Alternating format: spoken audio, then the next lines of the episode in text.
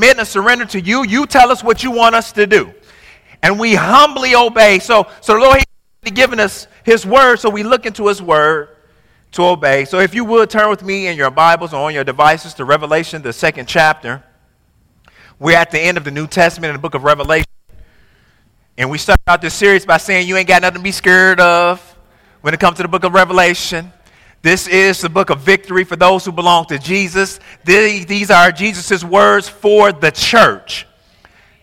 That's why we should be excited whenever we are able to read the book of Revelation, and also because Jesus himself, he says it is a blessing uh, for those who read the words of Revelation. We receive a blessing by reading his word here.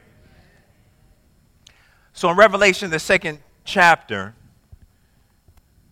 we're looking at these letters that Jesus has sent to his church, and these letters, they, they go to God's purposes and plans for his church. We started out the series looking at the church in Ephesus, letters to a loveless church. And this, this particular church in Ephesus, there, uh, we, we, we learned that our devotion must be both to truth and love. We, we can't just say we have the truth and this is what God says without having a measure of love to say that the truth has transformed us from the inside out and produced something tangible within us. And, and, and Jesus says to the church in Ephesus, Have you forgotten your first love? I was your first love. The, the scriptures was your first word, love. the, the ability to do and to share the gospel was your first love. What are you doing now? Are you just hoarding this word? Or are you sharing this word? We looked at the church in, in Smyrna, letter to a persecuted church. This, per, this church was in the midst of hostility, persecution, and suffering, yet we see that the church must be fully surrendered to the supremacy of Christ in order to survive hard times. And the guarantee that when we do surrender to Jesus, it will lead to suffering and sacrifice. We will suffer because we're peculiar people. We will suffer because when you say, I'm standing up for Jesus, you have a target on your back that Satan is aiming for now. And there will be suffering as a Christian. There will be tribulation. Isn't that what Jesus says? If, if, if, if our Savior suffer, how much more will his servants suffer? But yet, as the church, we sacrifice because we have surrendered our lives to Jesus Christ. That means my life is not my own. That means that I'm able to, uh, to, to yield my life to Jesus, and he will use my life glory and my good. But this morning, we have the opportunity to read the letter to the third of the seven churches in, uh, in the book of Revelation. Here, we're looking at the church in Pergamum. And I just want to give you just a word of caution and warning. All week, the Lord been stepping on my toes, and He's been convicting me. And this is a hard word. And, and my prayers, I'm not, I'm not singling out anybody. I'm not pointing to anybody in particular. I, I, am preaching the word of God, but we must understand that if we feel that this word is hitting us in the forehead, then the Holy Spirit must be speaking to us. But it's a hard word. For that reason, I broke it up into part one and part two. We'll start with part one this week, and then we'll look at uh, second part next week. But if you would, please stand with me in honor of the reading of God's word. In Revelation, the second chapter, we'll be looking at verses 12 through 17. 12 through 17. This is the Word of God. Please hear the voice of Christ. And to the angel of the church in Pergamum, write these words of him who has the sharp two edged sword. I know where you dwell, where, where Satan's throne is, yet you hold fast my name. And you did not deny my faith, even in the days of Antipas my faithful witness, who was killed among you, where Satan dwells. But I have a few things against you. You have some there who hold the teaching of Balaam, who taught Balak to put a stumbling block before the sons of Israel, so that they might eat food sacrificed to idols and practice sexual immorality. So also you have some who hold to the teachings of the Nicolaitans. Therefore, repent. If not, I will come to you soon and war against them with the sword of my mouth. He who has an ear, let him hear what the Spirit says to the churches. To the one who conquers, I will give some of the hidden manna, and I will give him a white stone with a new name written on the stone that no one knows except the one who receives it. May the Lord add a blessing to the reading of his word. You may be seated.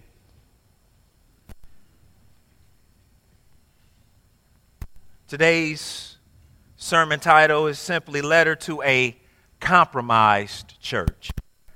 Letter to a Compromised Church. You know, it's easy for man made edifices to be compromised. You know, it wasn't too long ago where we took the time to, to have the entire church treated against termites. You know how termites work. Uh, termites, they, they get inside of a building and they begin to burrow. They begin to uh, make holes. They, they begin to chew up the wood. And if, if left unchecked, termites will, will begin to, to eat into the foundation so much so that, that walls might start coming down and it will become safe to even to walk up in the church. You'll go to open the door, the whole door might fall off the hinge, but because termites are, are they're really destructive. But the thing about termites is if you're looking from the outside, you won't even notice their destructive activity.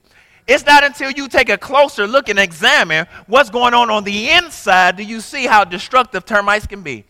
So we took the church, uh, uh, we took the opportunity to be faithful stewards of what God has given, and we had the church treated for termites to make sure that none of that would take place here. Because termites are so physically destructive. Beloved, this, this church is not only under threat of physical destruction by termites, but this church is under constant threat of spiritual destruction because of sin. See, just like termites, the threat uh, to take down this church will come from the inside and not the outside. The threat will take down this church from the inside if not treated properly. What am I talking about? The threat is us compromising to sin. If we allow sin to in, infect our hearts and the way we operate, the way we preach, the way we teach each and every week, beloved, this church may not fall physically, but it sure will fall spiritually. And we will not be able to be the church that called us to be, the, to be a beacon of light in this world proclaiming Jesus Christ. When a church compromises because of sin, a church will be compromised because of sin. This is word compromise. I'm using it two ways. Compromise in the sense that we uh, that we're lowering our standard. We're lowering our guard. We're lowering our expectations of what should be taught and what should be believed here within this church. But when we do that, and false teaching comes in and false doctrines come in, not only to this church, but into our hearts, we now become a compromised people because the truth in us has been affected. It has been perverted because of false teaching. This word compromise simply means unable to function optimally, especially with regard to immune response, owing to underlying disease, harmful environmental exposure, or the side effects of a course of treatment. If if we compromise as a church and become compromised as a church, then we won't be able to be fully functional and effective for what God wants us to do. Beloved, I don't know about you. If we can't be the church, there's no use of us showing up on Sunday mornings. If we can't be the church, there's no use of you picking up your Bibles and praying. If we can't be the church, it matters that you don't need to go get a new suit or some new shoes to look good on Sunday morning. If we can't be the church, all of that doesn't matter. But God says, I got a purpose and a plan for you. And to fulfill that fully, we don't want to run at 50 cent capacity. You want your car to run at 50 cent capacity? Do you want your job to pay you at 60% capacity? Do you want your children to obey you at 80% capacity? No, we don't want anything but 100% capacity. So why would we expect less of God's church? We can't keep showing up and giving half efforts if God wants us to be wholly invested. We can't compromise or we will become compromised and we will not be able to fulfill God's mission for us. If we become compromised, we might as well be like other churches and just turn in our deed and let them turn this into another club, maybe a restaurant, maybe a mosque. I don't know. But God has so convicted me as long as there's breath in my lungs, we're going to preach and teach the word of God. We will not compromise. We will not become compromised because God has a plan bigger than all of us. He has a plan for this community, for this state, for this nation and world to make much of Jesus Christ. But we see that Christ Church will always withstand external attacks. Over the, the centuries, time and time again, many has come up against Jesus' church. They, they may defeat it for a moment, but God's church has a way of always coming back strong. And over, over the centuries, many have attacked the church. So we see that external attacks won't ultimately destroy the church. But, beloved, we must really be on guard from internal attacks, inside jobs. This is what Paul is talking about in Acts, the 20th chapter. In Acts, the 20th chapter, he's getting ready to depart from uh, the elders in Ephesus, and he is, he is giving them last words. If, if, if I wasn't going to see you ever again and I gave you some last words, do you think those words would be kind of important? These are Paul's last words to the elders there in Ephesus, and he says to them, Pay careful attention to yourselves and to all the flock in which the Holy Spirit has made you overseers to care for the church of God, which he obtained with his own blood. Uh, watch this in verse 29. I know that after my departure, fierce wolves will come in among you, not sparing the flock, and from among your own selves will arise men speaking twisted things to draw away the disciples after them. Therefore, be alert. Paul, he, he, he's talking about a, an inside job. Beloved, we don't have to worry about the government shutting us down. We don't have to worry about the folks on the street doing anything to us. You, the person that we need to keep an eye on the most looks back, back at us when we look in the mirror. We need to pay attention to our own doctrine, to our own beliefs, and, and how the world is affecting our mind because we actually don't leave that stuff at the door. You may try to act good when you get here. You may, you may try to put down all the cussing and fussing at the door, but if your heart is bad, it's going to come out. Jesus charges the church in Pergamum with this such task to not be compromised. In order for the church to stand uncompromised within the world, the church must be uncompromised within itself. In order for the church to, to stand uncompromised within the world, the church must be uncompromised within itself. In other words, for the church to remain faithful to Jesus on the outside we must be wholly faithful to Jesus on the inside. For the text, there's two primary thoughts for us as we study. First, satanic pressure to conform is real. Satanic pressure to conform is real. But then, secondly, conformity begins with compromise. Conformity begins with compromise. Let's, let, us dig in just as Jesus has done in his previous two letters, Jesus takes a moment to remind the church in Pergamum just who's writing to him. In verse 12, he says, and, to the angel of the church in Pergamum, write the words of him who has the sharp two edged sword. He, he's looking back, remember, in chapter 1, where Jesus is laying out his identity, and, he, and he's talking about this, this sharp two edged sword that comes out of his mouth. Jesus, the, the word that has become flesh and, and coming from his mouth flows judgment words of truth. This is what he's talking about. This sword is the word of truth coming forth in judgment from the mouth of Jesus Christ. Hebrews 12 is something we look at it and, uh, and can understand this even more. Hebrews 4 and 12 reminds us that for the word of God is living and active sharper than what? Any two edged sword, piercing to the division of soul and spirit, of joints and of marrow, and discerning the thoughts and intentions of the heart. What is he saying? The Word of God is able to measure your motivations. The Word of God is able to judge your actions rightly and correctly. See, you may be able to fool me. You may be able to fool your mama. You may be able to fool your daddy. You may be able to fool your teachers. But what he's saying, you can't fool God because he knows what's really going on. Beloved, don't front for me. Jesus knows what's going on in our hearts.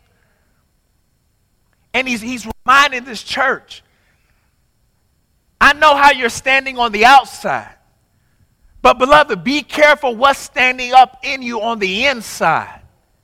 You must pay attention to your beliefs, your, your, your doctrines, and how you live. This, Jesus is coming with this, two, this, this sword, this two sided sword to his people.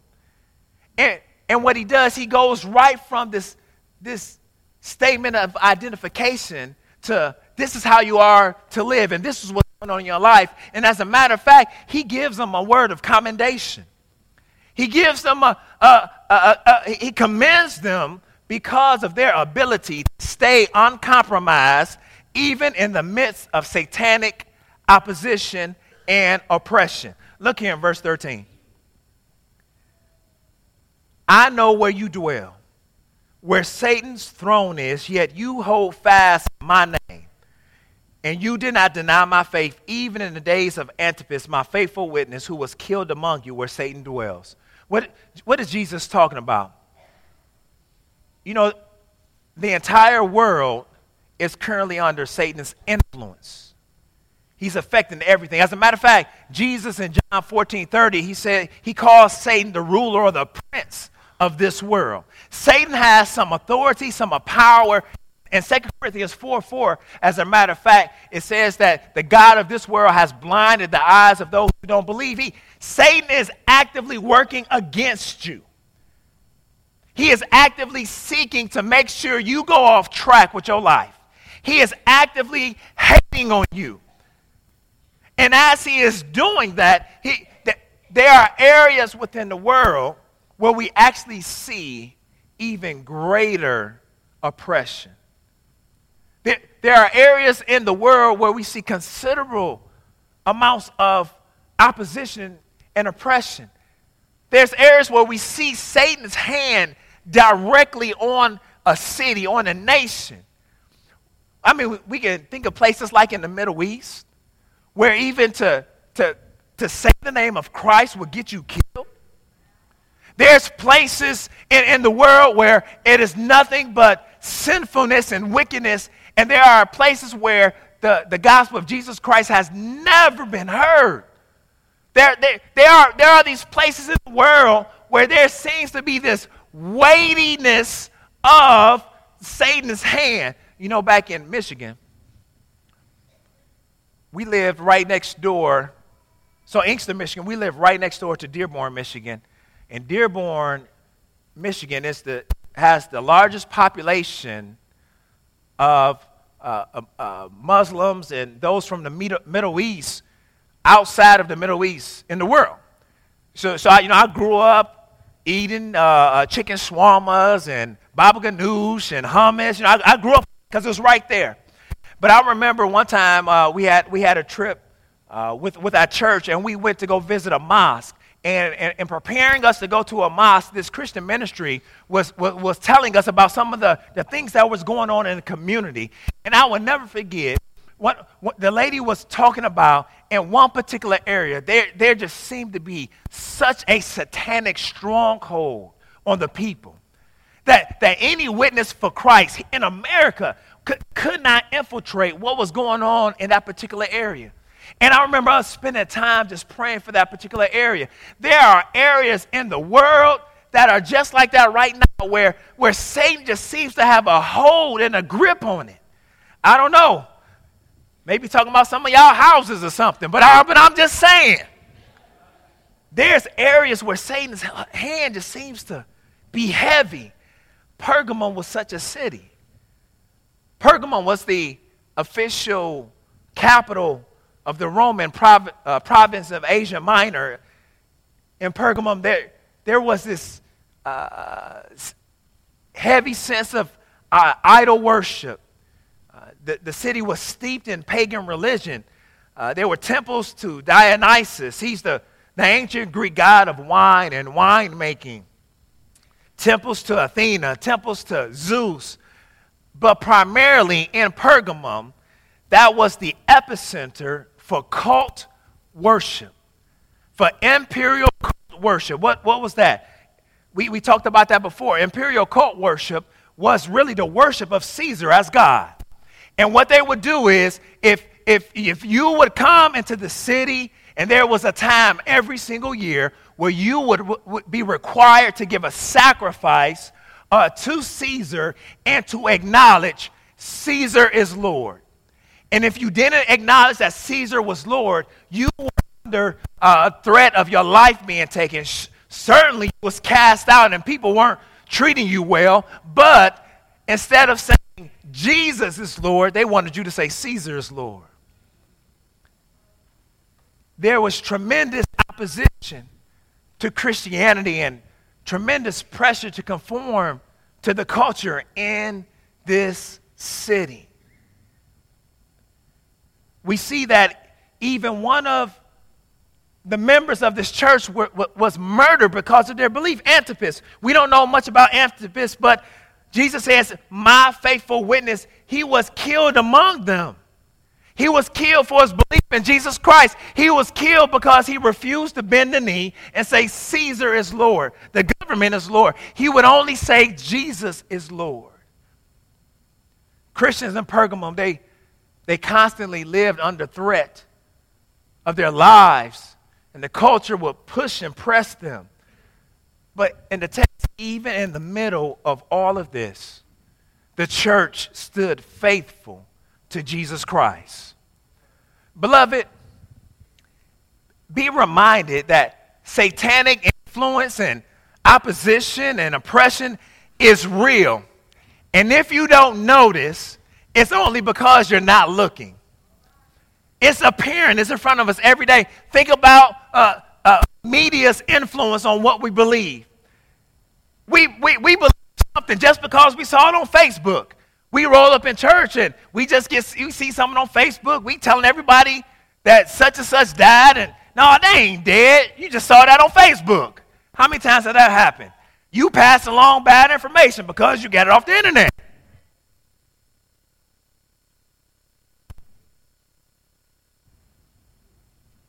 In the shows we watch and the conversations being had, there's this pressure to conform to the beliefs of this world. The satanic pressure was real for them in Pergamum and is real for us today. We have the pressure to worship at the altar of money. We talked about that last week and how we, we have this desire for money. We, we want to work all these long hours that take us away from our family, that take us away from, from church, not because the bills just got to be paid, but because we, we saving up for that new TV. We saving up for that brand new car. We want that bigger house. And, and we worship at the altar of money, thinking that money is going to be our Savior. Or maybe we worship at the, at the altar of power. If I can only uh, attain this position, if I can attain this particular degree, then I'm going to have control and the people are going to respect me finally. They're going to do what I say. Maybe we worship at the altar of sex making sex our God and we're seeking relationships, not to be godly in our relationships, but to satisfy ourselves and, our, and ourselves alone. There's the pressure to worship self in our culture. It's all about you. It's all about the selfie. It's all about your Instagram picture. It's all about you and what people think of you. Do enough people like you today for you to actually feel good about yourself? But, beloved, one, one area in America that's, that's prevalent, we like to worship on the, at the altar of comfort. Beloved, we, we just want to be comfortable. Don't bother me. Don't bring no chaos. If the game is on, don't talk to me. I just want to sit down, uh, get out the room. I, these folks at work get on my nerves. They just trying to get you to do your job. And, and, then your, your supervisor get on your nerves and your kids get, and, and you going crazy because you just want to be comfortable. Your, uh, you don't want a heavy calendar. You don't want to do hard things. We don't, we, if, the, if the temperature is, is a degree off in church, we say we mad because the air needs to be on, or if the heat not high enough, we upset because it's all about our comfort. If our chair not squishy enough, we move to another one. If our car ain't sweet enough and make us feel good about ourselves, we all about comfort in America. You take away my comfort, I'll cuss you out. You know how we do. Don't make me uncomfortable. So instead of grinding, instead of working hard, you know, I, I, the, the, Lord convicted me the other day because, because I, I, I was getting weak. I was getting real mentally weak, and I, and I wanted things a certain way. And I, was, and I was just talking to the Lord, and He was reminding me that this world and my life ain't for my comfort. It is for His glory. And if I'm going to live for His glory, it's going to be a lot of hard work. And He brought back to me something that they used to say. You know how they used to say, no pain, no. No pain, no. You say that to somebody now, especially a young person. No pain, no what? I, beloved, we have been so distracted and fooled that we actually believe that we can have all the gain without the pain.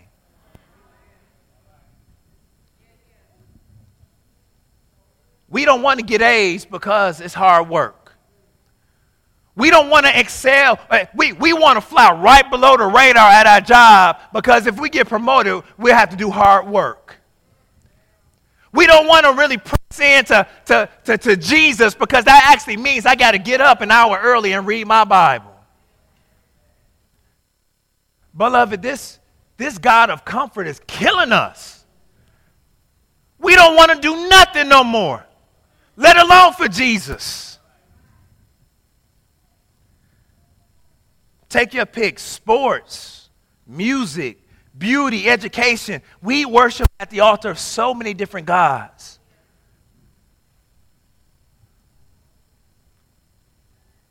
There's pressure to embrace cultural Christianity over biblical Christianity. What do I mean?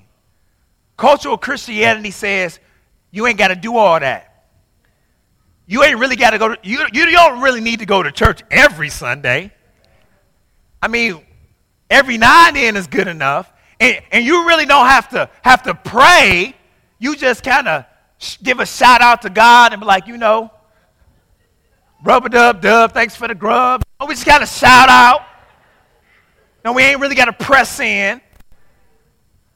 Cultural Christianity said, I get to identify as a Christian, but I don't actually have to act like a Christian or believe like a Christian. Cultural Christianity says, I'm just going to act this way because everybody else around me acts this way. But biblical Christianity says, if anyone wants to follow after me, he must deny himself and take up his cross daily and follow me. Biblical Christianity says, I have been crucified with Christ. No longer I who live, but Christ who lives within me. See, biblical Christianity says, because Jesus laid down his life for mine, I lay down my life for Jesus. It's not about me being on the throne of my own life, it's about leading and directing me every single day. You know what? Cultural Christianity says you can be a Christian and never share your faith with anybody. Biblical Christianity says, Go ye therefore and make disciples of all nations. Cultural Christianity says that, that, that God is a genie in a bottle, and when I just need help, I pray to Him and He gives me what I want.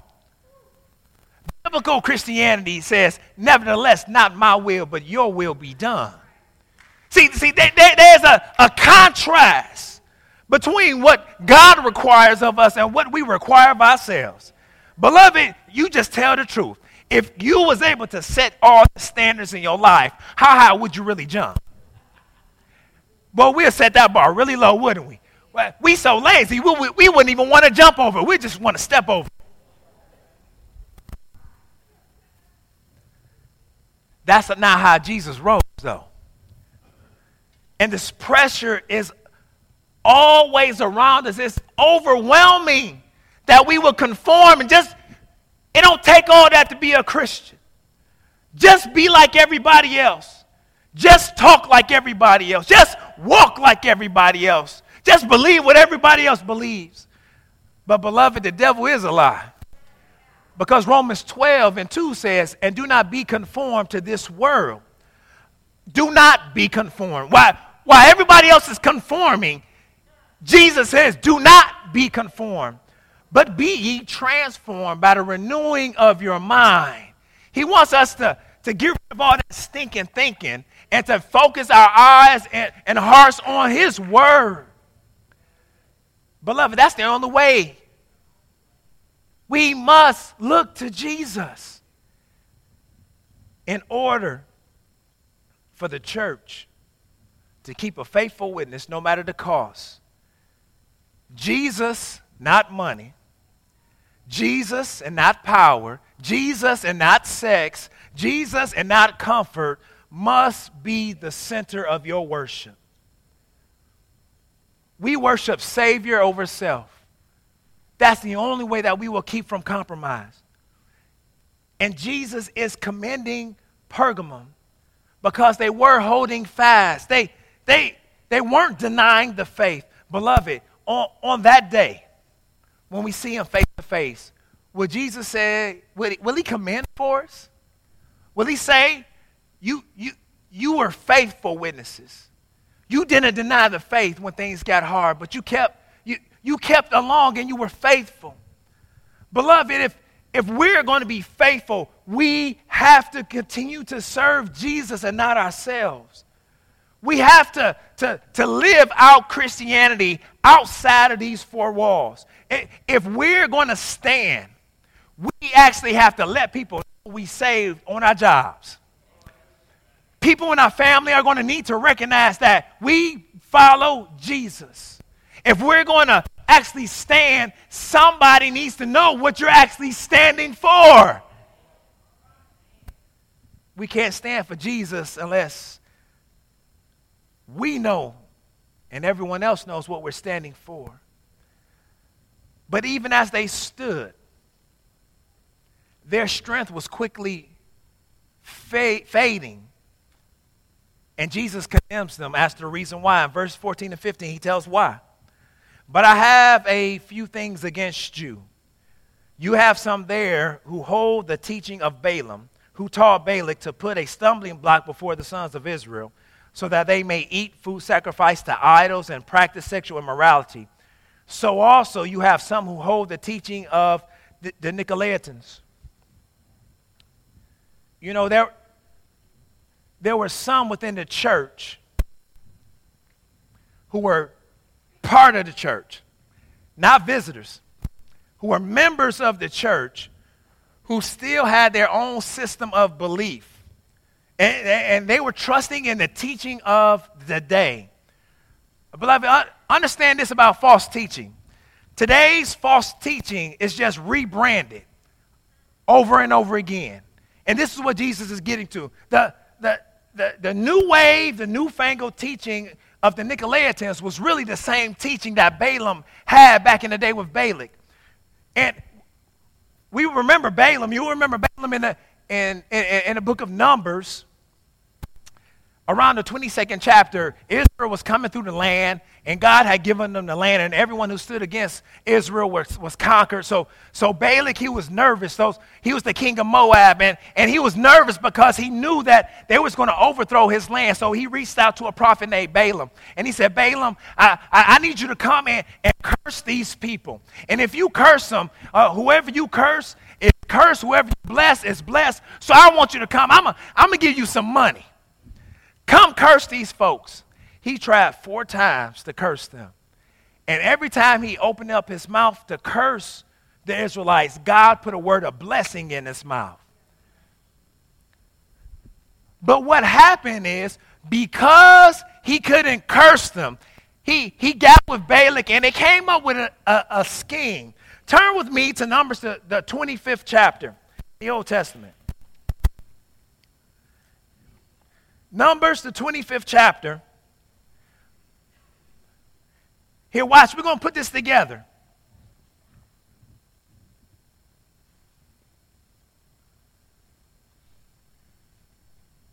Numbers, the 25th chapter. I actually preached on the zeal of Phinehas but in verse 1, it says, while, well, actually, let's go back to verse 25 of the 24th chapter.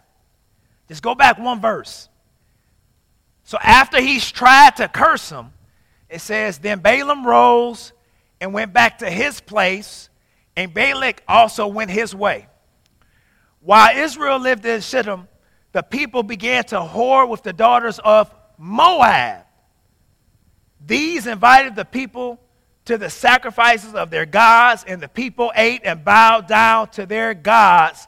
So Israel yoked himself to the Baal of Peor. What happened? Israel gets into the land. God has a hedge of protection around them. But all of a sudden, they began to, to worship false gods and idols. Why, why did they leave their first love? Moses chimes in on this in Numbers 31st chapter and the 16th verse. He, he is talking, he is, he is calling the people. Uh, they have just went to war and they brought back all the women from Moab. And he says, What are y'all doing? And in Numbers 31, verse 16, he reveals the scheme.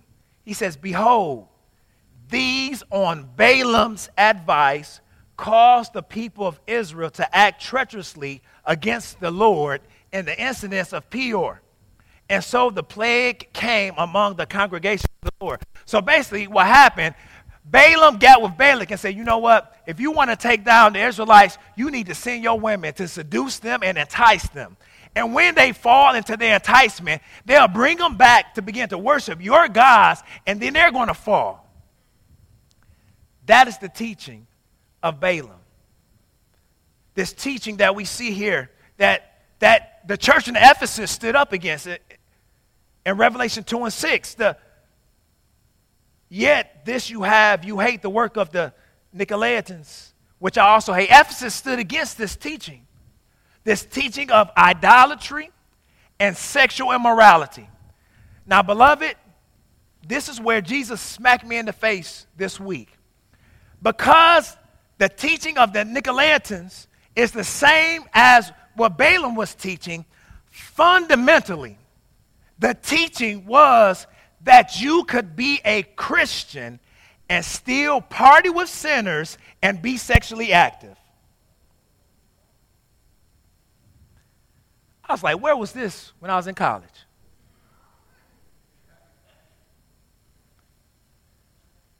The teaching that is going to destroy the church from the inside is that you can be a Christian and still act like a sinner, talk like a sinner, party with the sinners, and do everything that sinners was doing, and participate in sexual immorality. I was like, you right now, whoa. Jesus is saying to hold to such a belief is to be compromised in your faith. This teaching that you could be a Christian plus something else.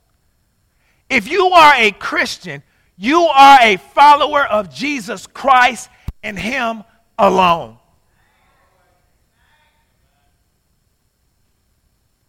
These are the teachings that were permeating the church in Pergamum. And beloved, they permeate the church in 2019. That you can be a Christian and still do what you want to do. YOLO. You only live once. Get it while you can. Make money. Do your thing. If, if you like it, I love it. This is the doctrine in the church. a system of false teaching that's going to take them down from the inside.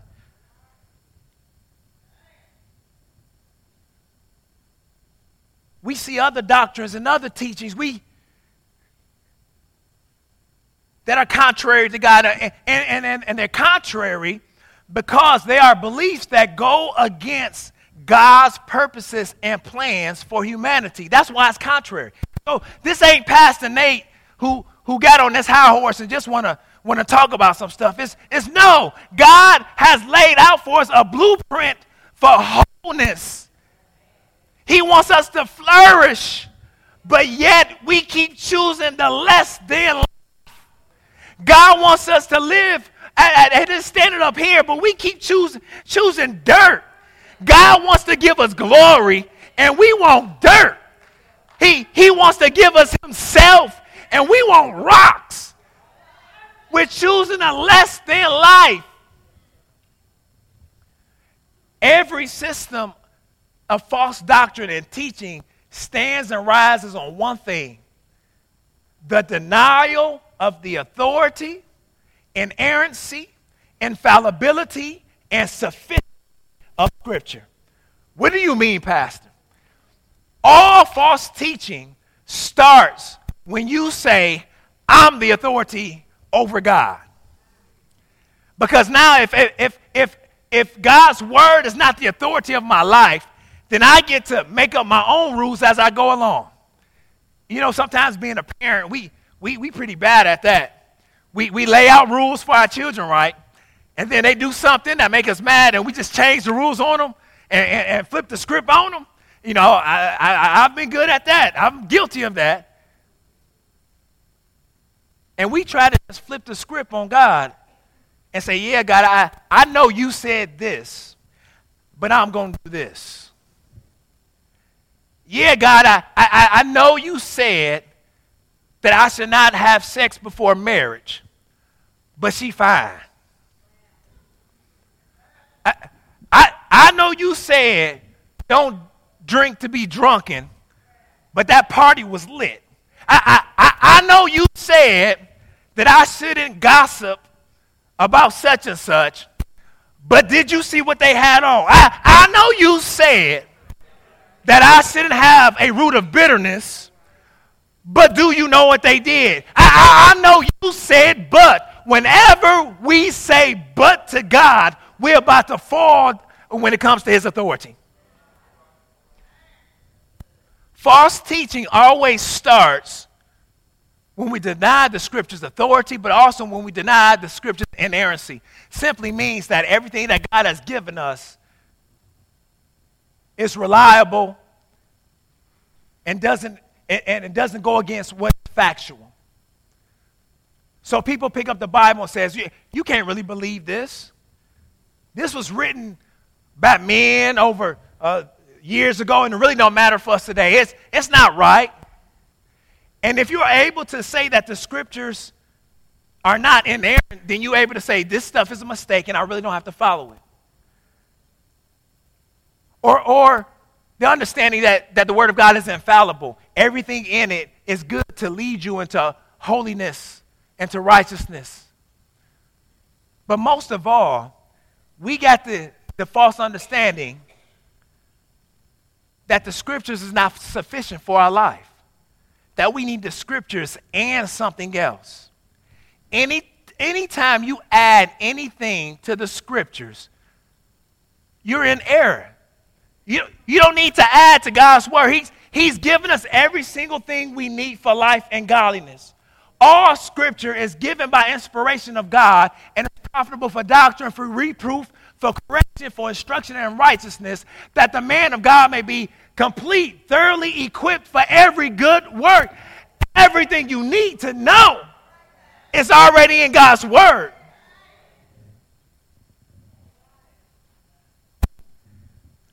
False teaching rises and persists when we don't believe the Bible. Or, or, and I think this is what we're guilty of. False teaching rises and persists when we don't know our Bible. Because now people who are spewing the, the world's new New Age philosophy come in and they begin to talk crazy, you don't even know they're talking crazy because you don't even know that God's word said that's crazy.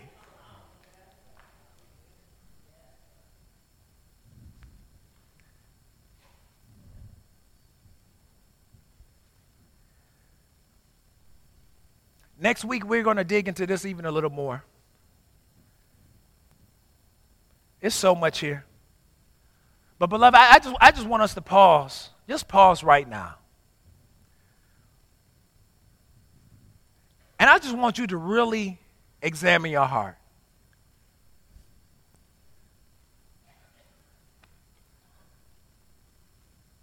Do you just say you believe this? Or do you really believe this? I can say I believe this to fit in. But at the end of the day, if I really don't believe the Word of God, I'm not going to live out the Word of God. If I don't believe the Word of God, I'm not going to obey the Word of God. And if I don't obey the Word of God, then I could treat you any way I want to treat you because I missed that passage on love one another. If I, if I don't believe or know the Word of God, then, then I could do anything I want to do. Beloved, where are you today? If we're going to be a church that stands in the midst of a satanic culture, beloved, the culture is satanic. That's just what it is. If you're going to stand against the schemes of the devil and his demons and his minions, and believe that what the world says goes or what people think about you matter more than what God believes of you and have decreed you to be already, if, if, if you believe the world more than you believe God, wh- where does the church go? Jesus is speaking to us today. If, if we're going to be a church that's able to stand uncompromised to the world, then we're going to have to fight against compromise in our hearts. And that starts and ends upon the Word of God.